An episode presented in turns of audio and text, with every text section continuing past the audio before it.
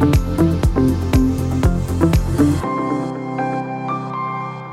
a pánové, já vás vítám u první epizody našeho podcastu. Eh, Jsem tady s Jaroslavem Smetanou, eh, zakladatelem a provozním ředitelem společnosti Blue Planter. Zdravím vás, Jaroslave. Dobrý den. A my jsme se dnes potkali, aby jsme mluvili o prediktivní údržbě mimo jiné, proč je to důležité a proč podle vás se to u nás jako nedělá tolik, jak by mělo a jaké jsou ty dopady.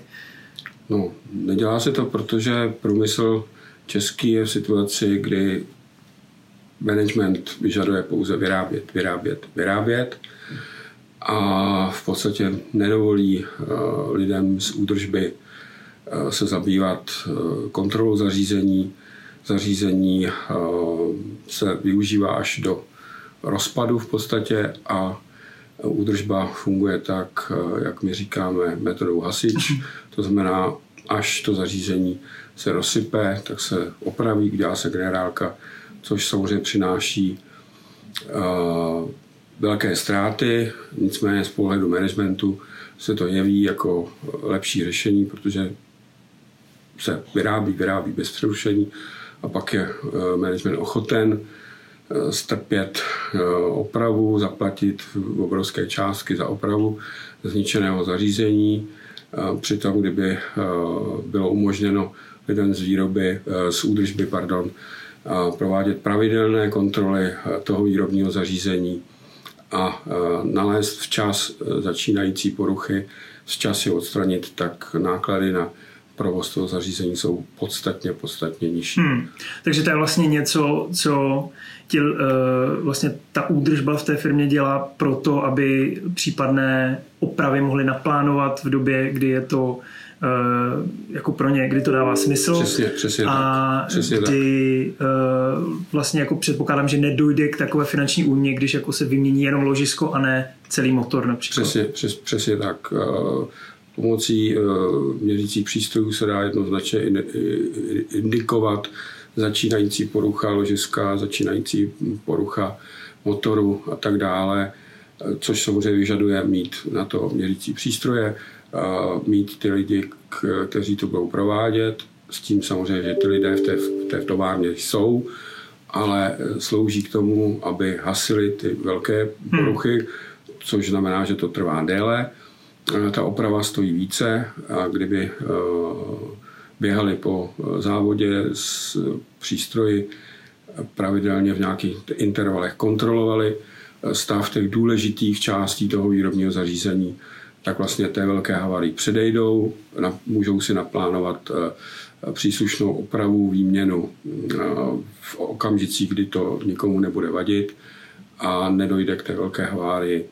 A stále bude představa o něčem, čemu se dá říkat zdraví té výrobní technologie, a i pro management mít představu, že v podstatě se nemůže nic stát a ta výroba bude daleko plynulejší, než je v té situaci, kdy se v podstatě na všechno s utuštěním kašle. Hmm.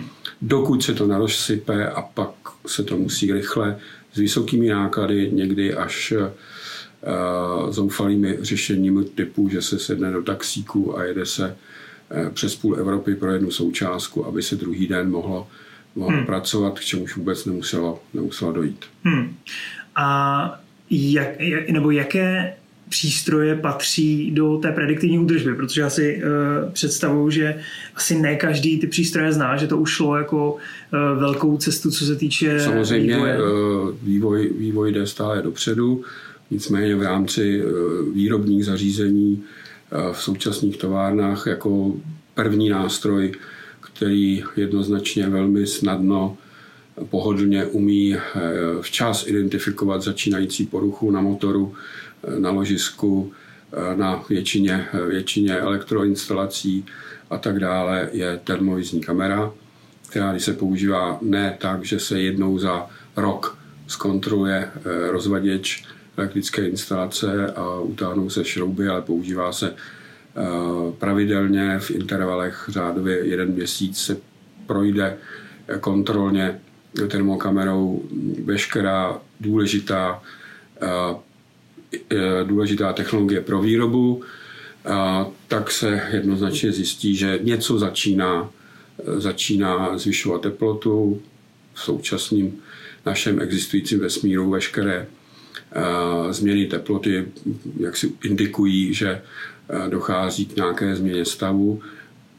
A potom nastupuje další, řekněme, měřící technika, která jednoznačně určí vlastně povahu té závady, což je například měření parametrů elektrické sítě na, na vstupu pohonu, měření, měření vibrací a tak dále, tak dále. Takže postupnými kroky od velmi snadného použití termokamery, projití továrny v určitých intervalech, zjištění začínající závady, přesné identifikaci závady pomocí dalšího měřícího přístroje se dá jednoznačně určit, kde ten problém je, jak se mu dá předejít, opravit, případně včas objednat náhradní díl, což je další úspora, protože v té metodě, jak my říkáme, hasič, hm. to znamená reaktivní údržbě, je stále potřeba mít na skladě v obrovské množství náhradních dílů, které leží na skladě, leží v nich peníze. Při použití prediktivní údržby toto není potřeba, protože je vždycky při dobře naplánované údržbě dostatek času ten náhradní díl objednat v době, která postačí na potom provedení té opravy, takže se ušetří velké poruchy, které stojí hodně peněz, ale současně se ušetří náklady za, za velký sklad náhradních dílů, mm-hmm. kterým leží, leží peníze a musí se stále, stále obnovovat. Mm-hmm. Já předpokládám, že termokamery je na trhu obrovské množství. Jak třeba postupujete při jejich výběru? Samozřejmě termokamery je na trhu obrovské množství. Výrobci se samozřejmě snaží jednak vylepšovat parametry těch kamer špičkových, těch kamer, které jsou hodné pro údržbu, i kamer, řekněme, komerčních, které se vyrábí více-méně pro soukromé použití. To jsou kamery v cenách řádově jednotky, desítky tisíc, které svými parametry naprosto nevyhovují k tomu, aby se dali použít v té uh, prediktivní údržbě. A pro prediktivní údržbu uh, jaksi je vhodná kamera, která má dostatečné rozlišení, uh, má správný úhel záběru, to znamená správnou optiku a vybavení pro to, aby se velmi snadno a dobře dokázalo zaostřit, zaostřit na příslušné místo, které chceme, chceme zobrazit. Eh, to jsou vlastně tři eh, nejdůležitější parametry, hmm. protože nezaostřený termosnímek eh, znamená chybu až 10 stupňů hmm. Celsia v té indikaci. Kamera, která má nedostatečný počet bodů, neumí na danou vzdálenost e, rozlišit e, přesně ten bod, jeho teplotu. Sice obrázek barevný, mhm. barevný obrázek na displeji u té levné kamery, která nemá dostatečné parametry, vypadá velmi, velmi podobně jako obrázek u té kvalitní kamery, která je dostatečná pro projektivní údržbu, což jaksi bez školení a znalostí toho uživatele mm, jak si nejde, nejde, nejde posoudit a potom pokud už si uživatelé pořizují termovizní kamery, tak jako je běžné v českém průmyslu, hledají to nejlevnější řešení a nakupují věci, které jsou naprosto nepoužitelné hmm. a v podstatě ty peníze vyhazují vyhazují z okna. Mm-hmm. Takže v tomto ohledu není termokamera jako termokamera? Samozřejmě není termokamera jako termokamera, uh, není značka jako značka. Uh, ta technologie samozřejmě vychází z dlouholetých zkušeností, že v současné dobře na trhu, na době na trhu jsou dva lídři, uh, firma Fleer a firma Fluke. Všichni ostatní jsou takzvaná druhá, třetí liga, hmm. kdy ty kamery sice se dají podle dokumentace papírové srovnat, ale určitě se nedají srovnat eh, měřícími eh, schopnostmi. Mm-hmm. A kdybyste měl srovnat to portfolio eh, toho Fleeru a firmy Fleer a firmy, firmy Fluke, která jako termokamera vychází nejlépe, co se týče poměrce na výkon třeba? Mm, poměrce na výkon, ty oba konkurenti vycházejí velmi podobně mm-hmm. s tím, že i co se týče, řekněme, parametrů měřících rozlišení, přesnost, citlivost a, a tak dále. Ty kamery, které těmito parametry jsou v té kategorii pro měření v údržbě, a, tak jsou stejné, řekněme srovnatelné, nicméně a, údržba se provádí v tvrdém průmyslovém prostředí. Firma Fluke má téměř 70 letou tradici ve výrobě přístrojů pro průmyslovou údržbu v tvrdém prostředí, takže i ty kamery, kromě toho, že splňují ty parametry měřící, to znamená rozlišení, citlivosti a tak dále, tak jsou konstruovaný opravdu pro tvrdé průmyslové prostředí, takže mhm. optika je chráněna proti nárazu, kamera je, je konstruována tak, že vydrží pád ze 4 metrů a tak dále, tak dále. Mhm. Na rozdíl od kamer FLIR, které sice vznikly u výrobce, který více-méně vymyslel uh, termografické měření, nicméně stále jejich mechanická konstrukce uh, je z pohledu využití v průmyslové údržbě pozadu mm-hmm. a ty kamery jsou daleko více citlivé na mechanické poškození než ty kamery, kamery Fluke. Další rozdíl je samozřejmě v metodice zobrazování.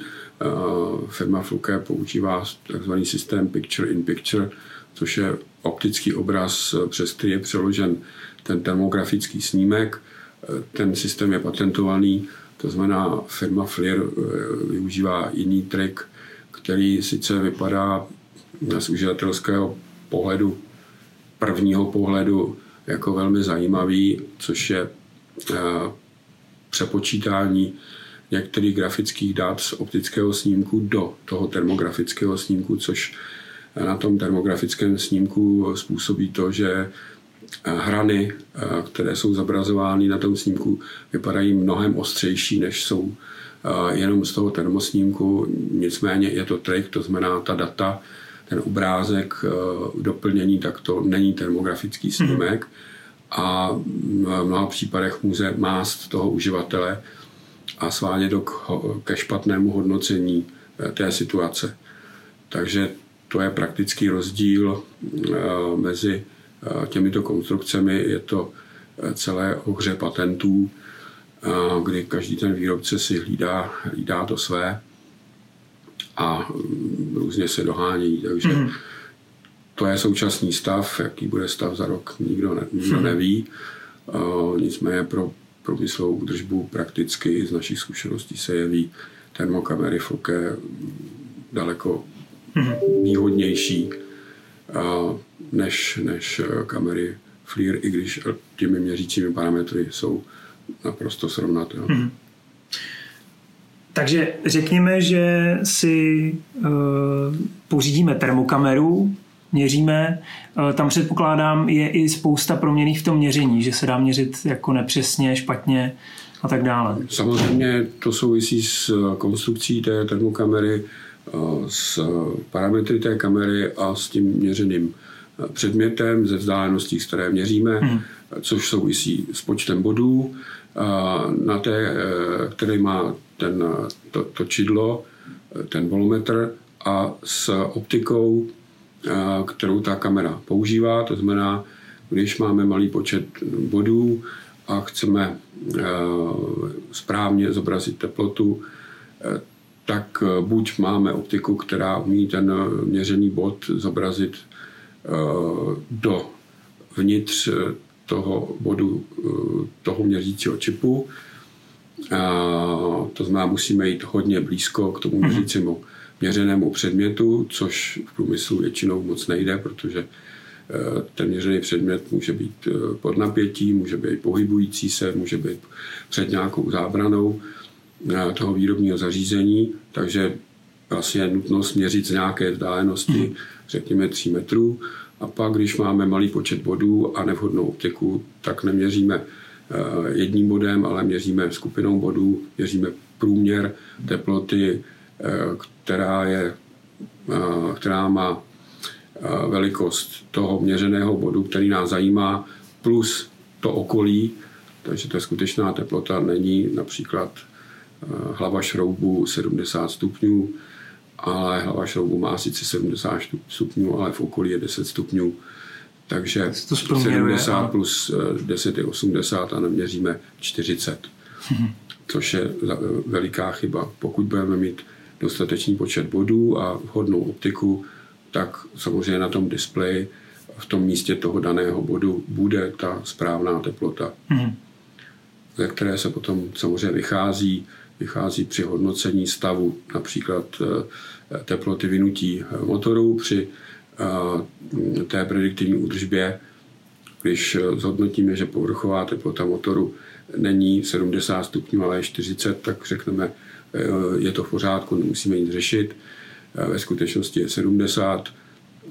Povrchová teplota skutečná mm, podle konstrukce může být až o 10 stupňů vyšší mm-hmm. a e, v tu ránu motor pracuje v naprostém tepelném přetížení. Nicméně my jsme v klidu, protože jsme naměřili 40 mm-hmm. stupňů. Takže i měření je vlastně něco, co jakože když si někdo říká, tak měřím tady termokamerou, je to v pohodě, protože mi to, že vlastně i záleží na tom, jaká technika se používá u toho měření. A přesně jak tak, přesně měří. tak. Musí se znát nejen eh, schopnosti té techniky, ale i souvislosti, jak měřit eh, a eh, speciálně u termovizního měření je jaksi i je důležité znát okolnosti toho měření, protože na to měření má vliv i okolní zařízení a jeho teplota, vyzařování těch zařízení a tak dále. Mm.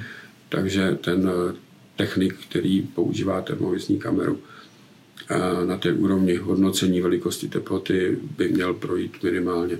Nějakým základním školením, aby chápal souvislosti, eh, které ovlivňují výsledek toho měření, protože to není tak, jako že děláme barevnou fotku termovizní, jako ji uděláme Eh, běžným fotoaparátem. Mm-hmm. Já pokud se nepletu, vy provádíte i školení a semináře na téma, jak měřit termovizně a tak dále? Provádíme, nabízíme školení eh, na dvou úrovních základní termovizního měření a eh, měř, školení vyhodnocování naměřených snímků. U termovize je to jednak o tom, co už jsem říkal, mít vhodný nástroj, to znamená kameru, Eh, chápat, co si můžu s tou kamerou dovolit. A třetí eh, vrstva eh, toho příběhu je vyhodnocení toho termo snímku. To znamená, je tam nějaký odpuštěním barevný flek a jenom ten, kdo chápe, co ty jednotlivé barvy a čísla znamenají, může tu situaci správně vyhodnotit. Je to asi eh, tak, jako eh, zkušená eh, odborná sestra ve zdravotnictví udělá dobrý rengenový snímek, ale co na tom snímku je, může posoudit jenom kvalifikovaný zkušený lékař. Hmm. Takže když někdo si pořídí termokameru, tak může vyrobit stovky snímků, které jsou, řekněme, z hlediska kvality hodné, ale už vůbec nemusí umět uh, identifikovat ten problém, hmm který na tom snímku je a může rozhodnout naprosto nevhodně, eh, vyvolat eh, zbytečnou investici nebo naopak nevyvolat žádnou reakci hmm. a způsobit, způsobit havárii nějakého hmm. zařízení. Hmm. Takže řekněme, že už máme termokameru, už s ní umíme měřit, měříme tak, jak by se měřit mělo. Prediktivně ty věci vyměňujeme, než se rozsypou. A co dál teda je v tom výrobním procesu? Samozřejmě další vlivy můžou být způsobeny tím, že ta výrobní zařízení v současné době všechna jsou napájena z elektrické sítě. Mm. To znamená, máme tam elektromotory, akční čili všechny tyto zařízení, rozvod elektrické instalace můžeme v první, v první linii jejich eh, stav posoudit tou termokamerou, to znamená zjistit, že někde něco začíná, začíná měnit stav a může dojít k havárii. A další vliv, který na ta výrobní zařízení je, je ze strany té elektrické sítě, protože pro motor, pohon, záložní zdroj, cokoliv, elektrická sítě, to prostředí, v kterém pracuje. A to prostředí není jenom o tom, že je tam 230 nebo 400 V, 50 Hz, ale to napětí se mění v závislosti na odběru i v závislosti na nadřazené síti. To znamená zajímat se o stav takzvané kvality elektrické energie z pohledu jejího vlivu na ta výrobní zařízení a jejich případné poškození je velmi dobrý nápad.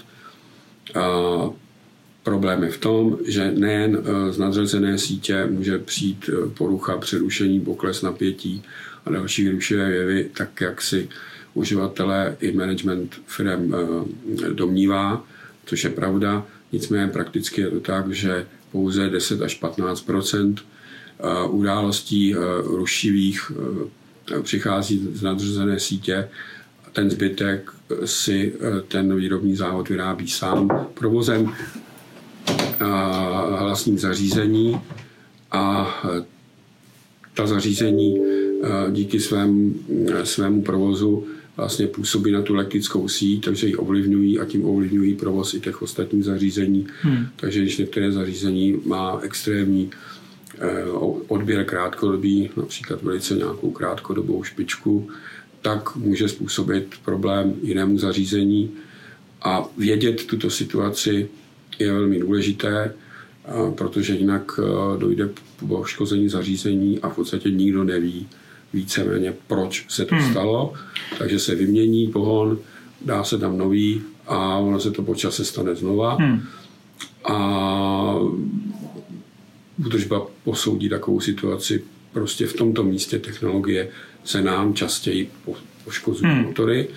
A kdyby se pokusila zjistit, jak tam vypadá stav elektrické sítě v čase, tak zjistí, že tam je nějaký vliv jiného zařízení, který může odstranit a k těm poruchám nebude docházet. Hmm. Takže jestli tomu rozumím správně, tak jakoby 85 až 90% výpadků eh, výpadkům lze předejít právě díky eh, této prediktivní údržbě a nějaké analýze té přesně, přesně elektrické tak. sítě. A těm výpadkům v tom rozsahu, řekněme, eh, těch 80, 85 lze předejít tím, eh, nebo výpadku té výrobní technologie, mm-hmm. technologie lze přejít tím, že budeme znát kvalitu té elektrické sítě ne ve chvíli, když došlo to k tomu výpadku, ale průběžně. Mm-hmm. Protože když už došlo k té poruše, tak tomu v mnoha případech nebo ve většině případů předchází nějaké změny, eh, které eh, nejsou běžnými běžnými analyzátory kvality sítě zachyceny, mm-hmm. protože běžné analyzátory kvality sítě pracují na principu definovaných, definovaných uh, úrovní odchylky, kdy ten analyzátor zachycuje tu událost ve chvíli, když překročila tento mm-hmm. limit. A to, co se dělo předtím, protože nebyl překročen limit, se neví. Jo. A, takže ten, eh, ta situace je úplně stejná, jako když používám metodu, metodu hm. hasič, to znamená, opravím to, až když, to, až když se to poškozí. Uh, uh, u té kvality sítě je samozřejmě uh, lepší používat uh, monitoring uh, té kvality sítě, který není závislý na uh, nějakých předem nastavených hladinách rozhodování a, a zaznamenává průběžně, a protože se dá zase samozřejmě zpětně vyhodnotit, když k nějaké události došlo, tak se dá z toho záznamu Eh, určit, proč k ní došlo a tím pádem se dá eh, zapracovat na tom, eh, odstranit tu příčinu, aby se příště nestala a sledovat dál. Může to samozřejmě vypadat tak, že pokud si provedu nějakou analýzu v nějakém definovaném čase a zjistím všechny ty události a odstraním příčiny, a tak žádnou další Eh, další žádný monitoring nepotřebuji. Eh, problém je v tom, že v dnešním průmyslovém závodě konfigurace zařízení a i definice strojů se mění velice rychle mm. a továrna po půl roce má jinak nastavenou technologii, dokonce někdy vyrábí i trošku jiné produkty, takže z toho vyplývá, že je potřeba mít trvalý monitoring, který e, zaznamenává průběžně a stále sledovat ty e, odchylky parametrů a tu situaci na té síti a z toho odvozovat data pro údržbu, to znamená, o co by se údržba měla zajímat, odvozovat od toho data i pro nákup technologických zařízení, protože pokud nějaké technologické zařízení například motor, eh, PLC, eh, kontroler a další se nakupují podle ceny, tak samozřejmě může dojít k tomu, že je, ta zařízení jsou méně odolná eh, na události na elektrické síti nebo naopak vyrábějí další události na té síti. Pokud monitorujeme a zjistíme, že to tak je, tak můžeme nakoupit sice poněkud dražší zařízení, ale odolnější, anebo naopak zařízení, které neprodukuje rušení a ve finále uh, dojde k úspoře, protože nemusíme řešit spoustu následných uh, výpadků, poškození, uh, reakcí údržby, která napravuje ty situace a tak dále. Takže zkráceně řečeno, starat se o zdraví elektrické sítě mm-hmm. Dlouhodobě je velmi dobrý nápad, protože víme, co se nám na té síti děje mm-hmm. a nepředpokládáme jenom to, že když se něco stalo, tak za to může distributor elektrické energie, a protože za to může pouze v 15%. Hmm. A to je velmi, velmi málo. Navíc dneska distributor moc dobře ví, jaký má stav elektrické energie, kterou dodává tomu zákazníkovi. Takže pokud by skutečně došlo k nějaké e, situaci, která e, prokazatelně poškodila e, to výrobní zařízení na straně toho uživatele, tak eh, ten distributor se k tomu přizná. Ale není důvod, protože se to neděje. Děje se to velmi výjimečně. Mm-hmm. A jak už jsem řekl, ve většině situací, kdy dochází k výpadkům, poškozením zařízení, přerušení výrobních zařízení, tak se dá prokázat, že tyto situace vyrábí ta zařízení sama nebo jiná, která jsou připojena na stejnou sekundární síť v tom závodě.